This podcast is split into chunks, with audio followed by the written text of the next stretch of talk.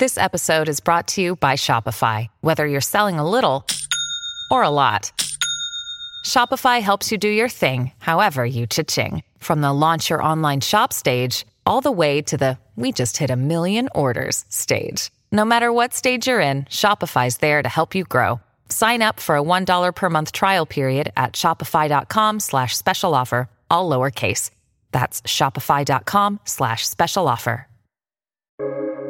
Welcome to the New Books Network. Recep Tayyip Erdogan is a towering politician. He's dominated Turkey for 20 years and is now being compared to Ataturk as a man who's changed the direction of Turkish society. And that matters not just to Turkey, but to the international community more generally, partly because of Turkey's geostrategic position, but also because he has great influence on the future direction of political Islam. So, what has he done? What does it signify? And where is he headed? Well, Dimitar Bechev has studied the man for his book Turkey Under Erdogan. Thanks very much for joining us. Thank you for having me. And let's just begin, if, if we can, with his personal story. What sort of a family was he born into? Well, he comes from a lower middle class background. Uh, his family had moved to Istanbul, one of those areas not far from uh, the downtown, but really uh, sort of on the periphery. And he epitomized this whole generation of people who headed west from their original native cities and, and, and villages in the heartland for the pursuit of a better life and life opportunities. His father came from the east of Turkey in the Black Sea region. So he was a man of modest means, but one thing that defined the, the strata, the, the, the group uh, in those urban neighborhoods was a conservatism, not just piety, but also as a ethos in, in social life. And it's something that has been mythologized in various forms, including a biopic that uh, came about a few years back about the young Erdogan, how he grew up uh, in the neighborhood and made it of the social ladder. And those people tend to be very aspirational uh, Erdogan has, with his life story, but also his policies, tapped in, into that, uh, hoping for the better for their children. They'll have uh, modest education, but they'll certainly be uh, hopeful that their offspring will do better.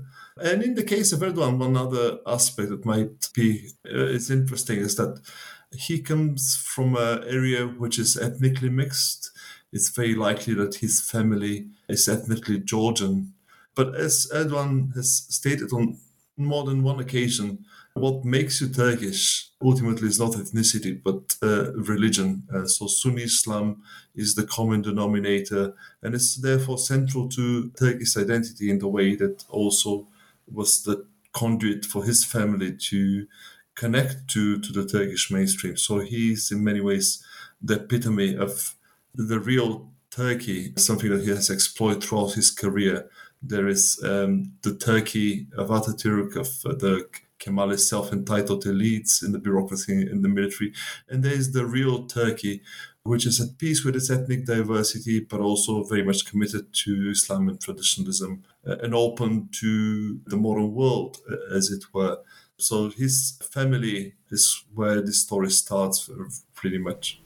Presumably, as he was being brought up in Istanbul, then, there would have been many others like him with very similar backgrounds who would have had rather a frustrating life. Is that right? Who, you know, had aspirations, but the economy and the political system wasn't really there for them to fulfill those aspirations. Yes, but uh, we shouldn't overplay this theme of uh, marginalization, which, of course, the AKP has put forward as its leitmotif, because I mean, Turkey was hierarchical and um, sort of elitist uh, in some sense, but also it was always open for for people to make it up in social hierarchy. There are several examples before Erdogan of, of people of modest means who rose to the top.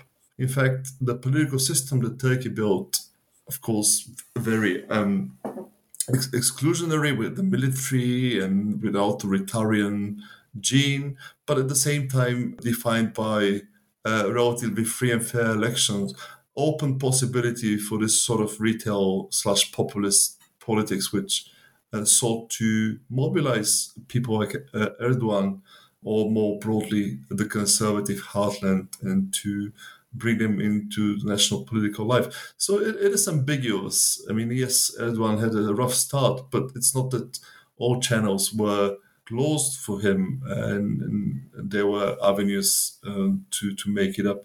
And what turned out, just uh, the risk of jumping ahead of myself, um, such platform springboard for his career turned out to be the Islamist movement. And so that, that was the, the launch rocket for Erdogan's career we will get onto that. Uh, obviously, the whole question of Islam and the role it's played in his his career later. But j- just looking at the whole political career uh, from beginning to, to today, how successful has he been electorally? Can you just sort of spell that out for us? Well, tremendously, despite the occasional setbacks. And again, a very uh, unclear future given the critical election next year. But he has prevailed in a succession of electoral races and also referendums.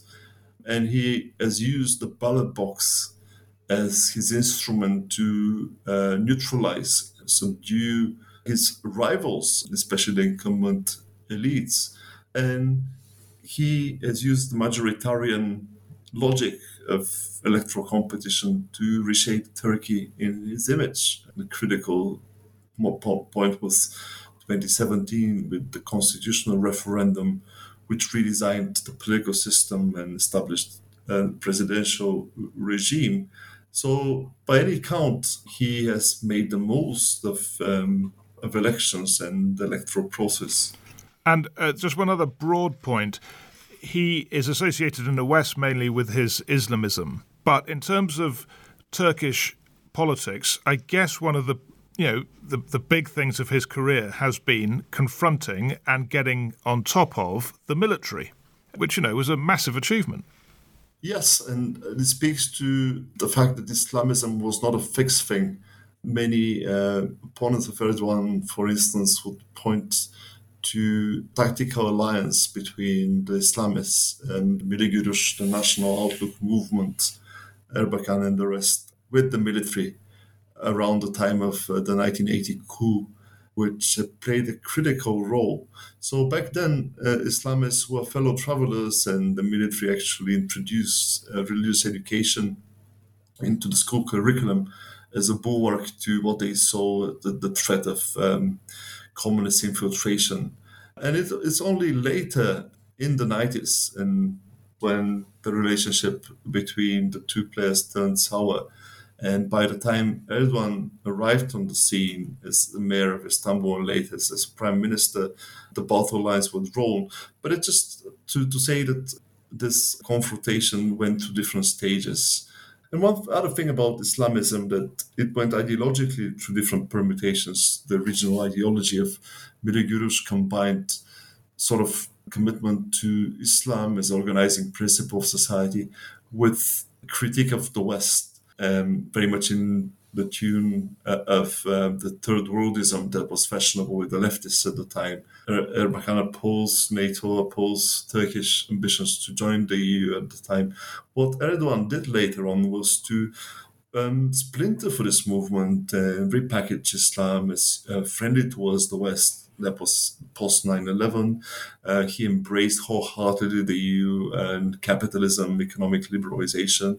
And it was a totally different version of political Islamism. And now we're in chapter two when and it's a long conversation how we got there, but suffice to say that what the, the version of Islamism right now is much more nationalistic and right wing, um, open to other factions in the, the center right than the Nationalist Action Party, but also uh, anti Western Eurasianists who uh, are very critical of the United States um, and see Turkey as a beleaguered fortress that has to fight for its existence and prosperity in a hostile world. Uh, and that's a very different image and, and, version of Islamism. And that's just in the span of his career that he moved from those three stages. So, so exactly. So to summarise all that, he, he he started with a very powerful military. He now has control of the military, and he started with a lot of pro-Western positions, has ended up with many more sort of Islamist nationalist positions. Absolutely, absolutely. And he not just overpowered the military and the state, but he took over. Um, so many of the authoritarian reflexes of the Turkish state have remained the same, and the litmus test is the Kurdish issue. But Erdogan co opted that and actually um, sort of uh, switched sides. That's why a lot of people that were amongst his fiercest critics in the early days are now amongst his partisans because, in their view, they, he had he, he saw the light, embraced Turkish nationalism and the idea of the strong state. Uh, but also, uh, what AKP and Erdogan gave to the Turkish state was legitimacy. Before, you could argue that um, the incumbent elites, nationalistic and statist as they were, didn't have the backing of society at large, a mass political force as the AKP, at least in, in the old days, because now its support is eroding, injected a sense of cultural authenticity, cultural legitimacy. So the state, heavy-handed as it were, represented the true Turkey. There was a majority of the population behind it, um, and that's that's how Erdogan rolled. And so he he fought the military, he fought the bureaucracy, but at the end of the day, he overpowered them and he co-opted them and gave them place in the new setup. Yeah, I mean, there must be people in Egypt, in Pakistan, thinking I wonder if someone could do that here because you know they're facing these very strong militaries that seem unassailable, and yet Erdogan has shown the way, hasn't he? Yes, but one thing to say about the Turkish military, it's not that I was a fan at any point, but if you want to draw the comparison with other countries uh, in Muslim majority Muslim majority societies, the military was involved in running the state after the coups, but it always retreated uh, and uh, was happy to hand back power to civilian politicians, elected politicians. There was no extended military period, which sets Turkey apart from bulk of um, the global south. I mean, think about Brazil, for instance, or even Greece, where uh, the military ran the show for seven years. That was uh, unheard of uh, in Turkey. So they did allow space, even in the old days, to um, people like Erdogan, so long as they didn't overstep certain red lines. Uh, that was the the twist in the story.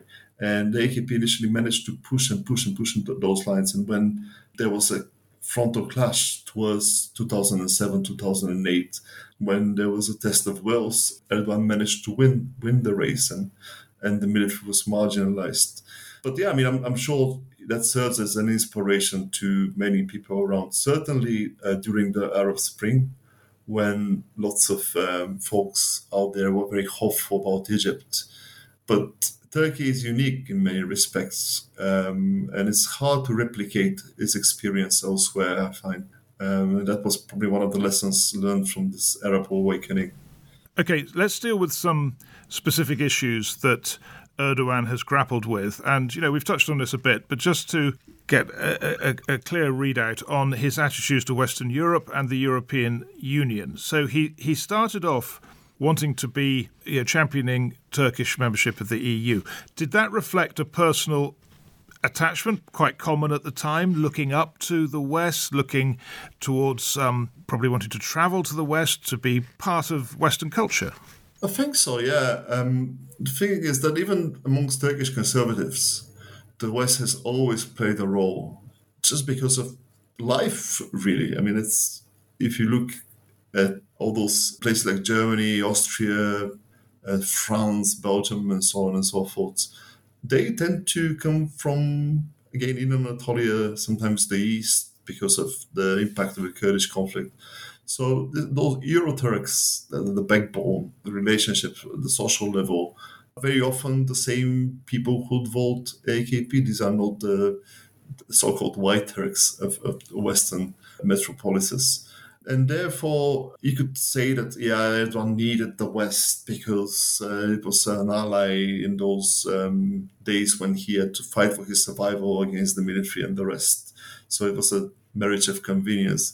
But I think it also reflects a, a sociological reality that Turkey and by Turkey I mean Turkey across the board, has a very dense linkage to, to the West, which goes through the economy and, and through society. Despite everything, the reorientation of Turkish foreign policy, trade, and, and so on and so forth, Turkey continues to trade and depend on investment um, from the West. So any anybody running the, the show in Ankara, irrespective of the political orientation they have, will have to keep an eye on the West and Western Europe and the EU first and foremost, invest into this relationship. And I think that's the state we are in with Erdogan. His uh, anti-Western rhetoric, non, never mind that, that rhetoric. he knows that Turkish interests connect the country and society to those places. And that was very much true also in, in the early days.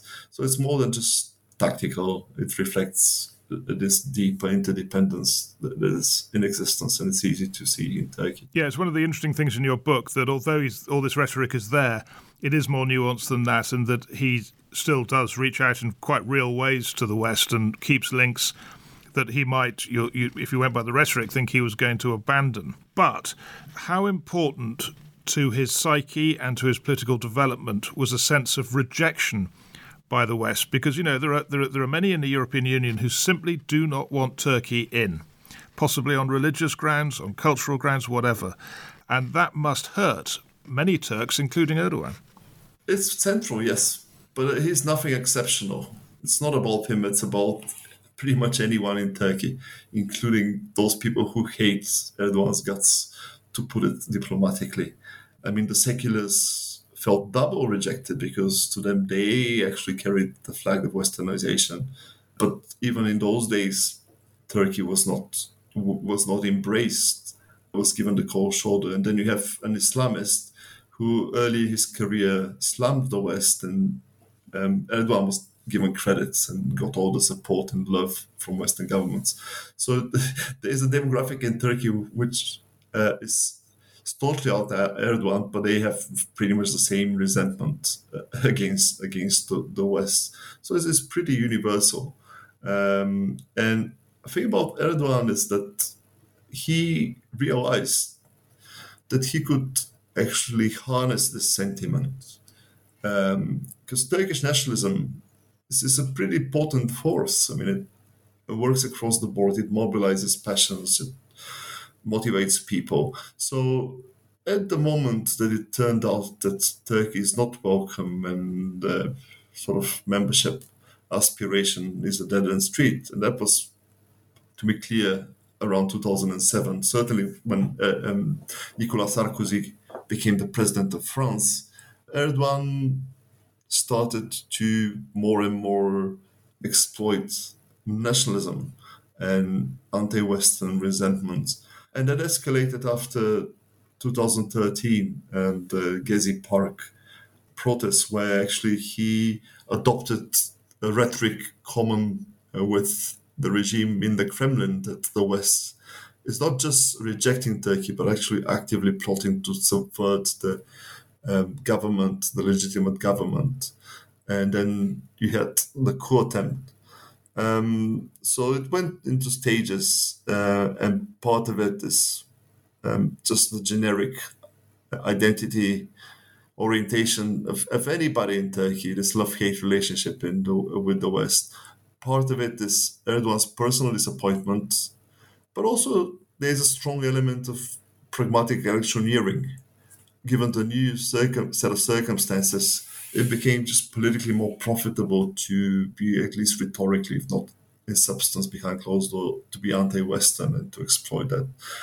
And maybe also in 2016 there is an element of sincerity because I, Erdogan and his closest circle do believe, but that's not about the EU, it's about the US. They do believe that the US was involved or at least turn a blind eye to the conspiracy. Yeah, this is the the coup. We'll, we'll, again, we'll, we'll get onto that too. But I just wanted to deal with some other of these sort of big issues in Turkish politics. So there's the EU and then there's the Kurds. Now, then, again, there's been a significant development in his view on that, hasn't there? Can you talk us through that and explain why his ideas have changed? Now, his attitude to the Kurdish issue evolved. over time. Ideologically, you could well argue that Islamists were much more relaxed vis-a-vis the political demands of the Kurds, because so long as the Kurds belong to the same umbrella, and that is Islam, they, it's part of the country which is where piety is at its peak. You could actually co-opt Kurdish nationalism and redefine Turkish nationalism in a more inclusive way, whereas Islam, rather than ethnicity, plays a more central role. So that's on the ideological level. On the more pragmatic level, Erdogan was hoping for Kurdish votes in the neck to neck contests. And sometimes that was tricky because um, the Kurds started establishing their own parties and they were competing or staying neutral uh, when AKP was fighting for its survival. But at the same time, for many Islamists, they could see the Kurds, the Kurdish nationalists of the left, as, as fellow victims of the heavy-handed state. But that was that was the first stage. The second stage was when Erdogan actually saw the prospect, and that's actually sort of a depressing story. He saw the prospect once he was in power of striking a deal with uh, the PKK, so the armed wing of the Kurdish national movement, which would pacify Turkey. It will be some sort of a Good Friday agreement. Uh, will secure his long-term survival in power because the Kurds uh, will, if not vote for AKP, and they'll be uh, in coalition. They'll be sharing power with, him and also strengthen Turkey's hand in the region because once you solve your internal uh, problem, then you could actually go out uh, in places like uh, Iraq, uh, also Syria, and Iran, and engage. So Turkey would be a model how you resolve those issues. So that was that was the high point. You had two attempts at peace process, one in 2008, 2009, and a more serious one in 2013. Unfortunately, this opportunity was squandered, and it's a long conversation who is to blame. Was it Erdogan feeling threatened uh, by the Kurdish movement and their reluctance to play to his agenda of establishing a one man show in Ankara? Or was it the PKK overplaying its hand and starting a guerrilla warfare in 2015, uh, in, um, in especially in urban areas. But either way, basically, right now we are back to square one, despite all the hope 10 years ago, 15 years ago, where actually Turkey is decidedly into suppressing the PKK, uh, defeating it, hunting it down, whether it's in the southeast or, uh, or in northern Iraq recurrent operation, and indeed in Syria uh, as well. But the fact of the matter, and that was very clear as early as the 1990s when the Turkish forces managed to capture the founder of the PKK, Abdullah Öcalan, the fact of the matter is that this is a war neither party can win. So there is no way the PKK can be eradicated. Uh, but they're not in a position to capture any significant territory in Turkey. And in fact, there is no prospect because many Kurds these days live outside their native region, they in, in Western Turkey. So we have a long term stalemate. But it'll take another generation before politicians on all sides realize that they need to talk and come up with a solution. Now, you've mentioned a couple of issues that, you know, there's been a clear development of his views on the EU and on the Kurds. What about the, you know, one of those questions that is always there in Turkish politics, attitudes to the Armenian genocide? What What has his view on that been? Well, he never, to me, never had a clear view. Early uh, in those good days when Turkey was open to the European Union, there was a major breakthrough because all of a sudden there was no taboo anymore. A landmark conference took place in 2005 when the G word was openly mentioned.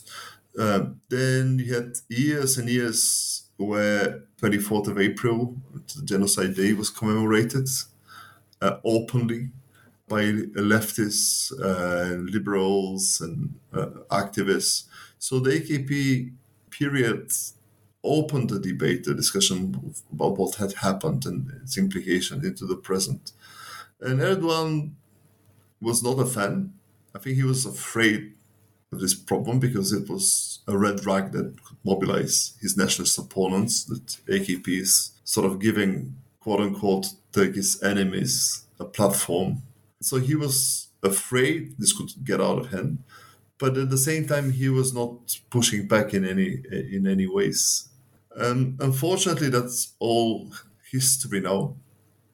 The nationalist turn in Turkey, which sort of first led to the suppression of the liberals, then the collapse of the Kurdish peace process has also taken toll on the debate about the genocide. Now, the coalition between the AKP and the Nationalist Action Party has basically precluded any debates about historical responsibility, about reparation, and so on. And despite the fact that actually you do have an accommodation this discourse um, sometimes from uh, higher up in Ankara, in the sense that the genocide is an agenda pushed by the diaspora, but there is the Armenian community in Turkey, which of course has benefited under the AKP, including property being restored. So all those loyal citizens um, of Armenian descent have a place in Turkey, and their rights uh, are, are, are protected. Uh, I was just wondering if we can go back to 2016, which you mentioned before, and that coup attempt, and uh, uh, you know that revolves around the relationship with Fethullah Gulen. Can you just talk us through who Gulen is, and what Erdogan's relationship with him was, and and you know is now in the light of that coup? Well, it's a big, big discussion because Gulen was one of those religious leaders who built a powerful movement uh, uniting supporters, media, businesses, and managed to actually infiltrate state institutions at, at many levels. And that was a project that uh, went through various stages starting from, from the 1960s. So for the AKP, Gulen was initially a fellow traveler, somebody who shared their religious outlook, who was also friendly towards the West, um, let it, it must be mentioned in that respect, different from Erbakan, but also somebody who could be useful as an ally because he had the commanding heights, he had the media um, empire, he could um, sort of get the narrative about Islam being compatible uh, with the West, and he had people in in the state machine. So that was that was a natural coupling um, of, of the two uh, strengths in, in the Islamist movements. Um, now, the more interesting question is why is it that those two fell out? And there was a moment where actually the the influence of Gulen was so um, was so strong, and he was critical, for instance, uh, for winning the 2010 referendum, when he did mobilize a lot of a lot of support. But I think ultimately it's the same boring story about leadership and, and who is being the top dog uh, in, in in the movement. Um, Erdogan felt threatened by the Gulenists and their um, and not just not Erdogan, other people in the AKP probably as well, and their rising influence, which was there uh, behind closed door. So this whole talk about a parallel state, despite being instrumentalized by Erdogan, was not without uh, substance. Um, I think around 2010, soon after the referendum, the cracks were, were already there. Gulen didn't approve of the Turkish turn against Israel uh, later on, Gulenis leaked recordings of Turkish officials negotiating with the PKK. There was the veiled criticism here and there, and certainly after the Gezi Park protests, the Gulenists went full frontal against against Erdogan. So Erdogan felt that he had helped build a monster, and was personally felt threatened by by the Gulenists, and and he brought the fight into the open. even though it was the Gülenists who started this anti-corruption investigation in December 2013. So yeah, it's it's long story short. I think it's about power. It's not about ideological differences, about different outlooks or attitudes.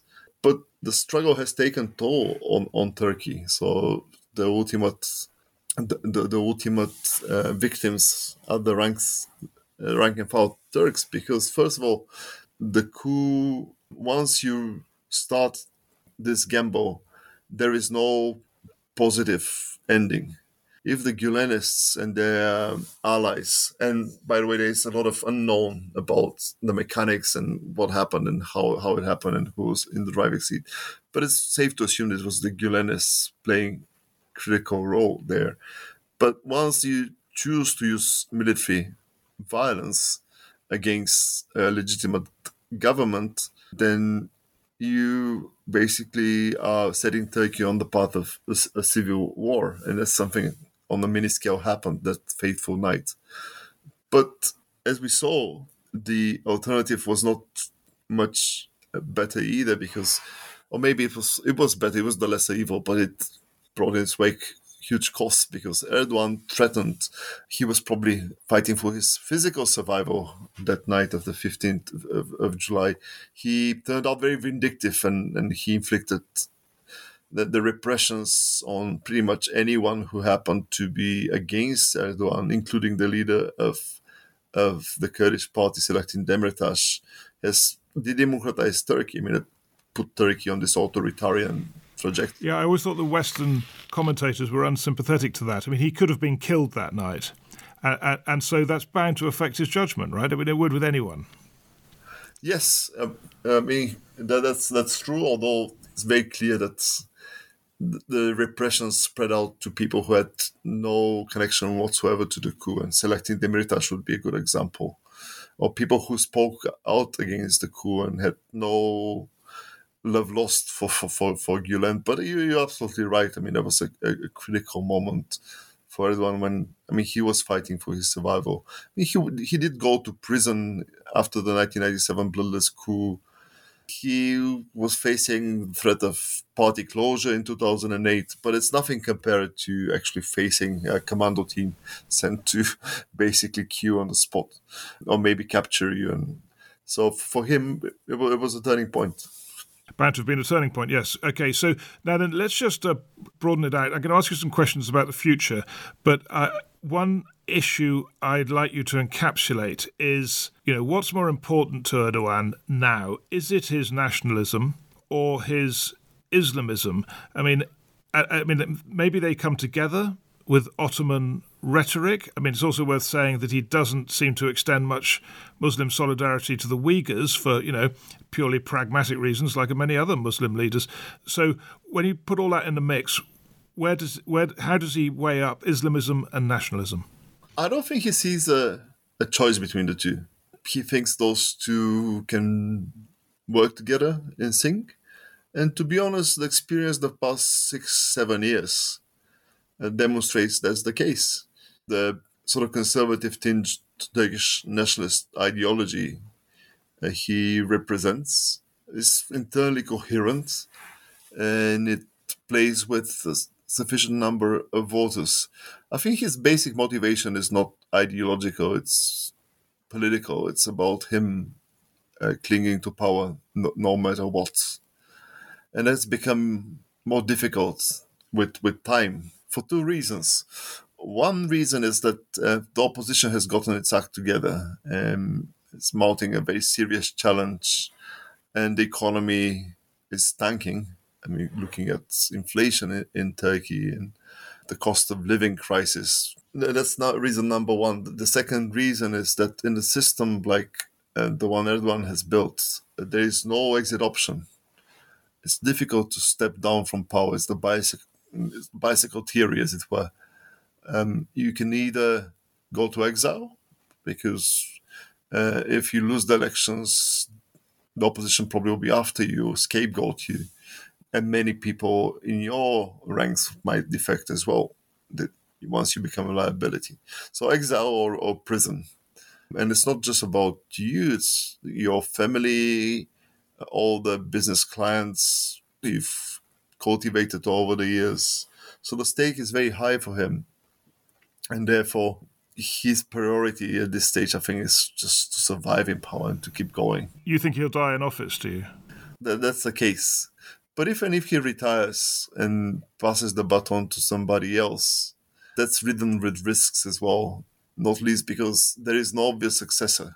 He has tried several successors to prime them, but they have turned out to not be good enough, not to be credible. And there's nobody else to be seen.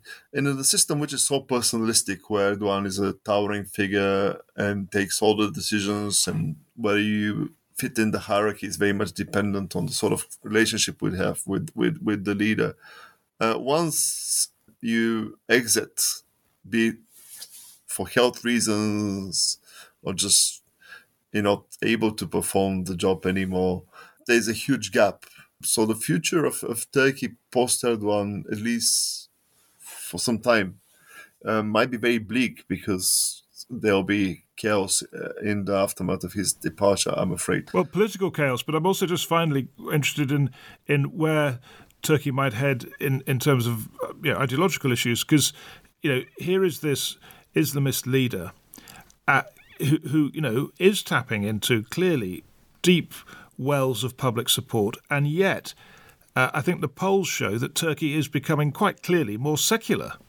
So there is a contradiction there, isn't there? Yes, I mean that's that's a very good observation. That if there was ever a project to change society fundamentally in terms of lifestyle and outlook, it's it's not working. And what has worked is making society more accepting to conservatism and and, and religion, make, bringing religion into the mainstream through various means, through um, you know, making piety acceptable, bringing religious education into the fold.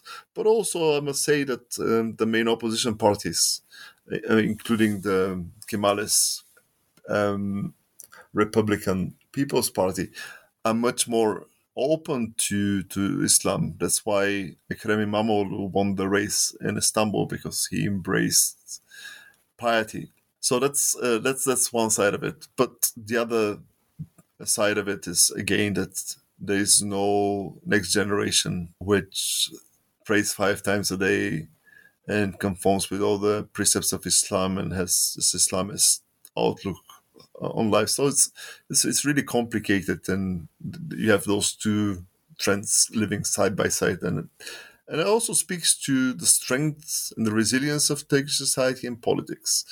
That despite turmoil, polarization, authoritarianism, violence, there are ways of synthesizing, of accommodating.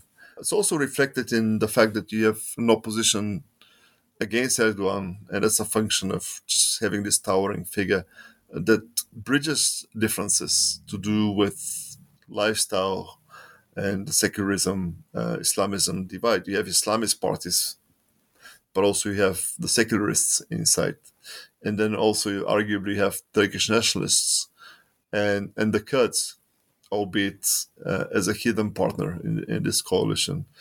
So the fact that you could uh, cooperate across those deep cleavages speaks volumes about the kind of country Turkey is, despite all the all the predicaments it had to deal with.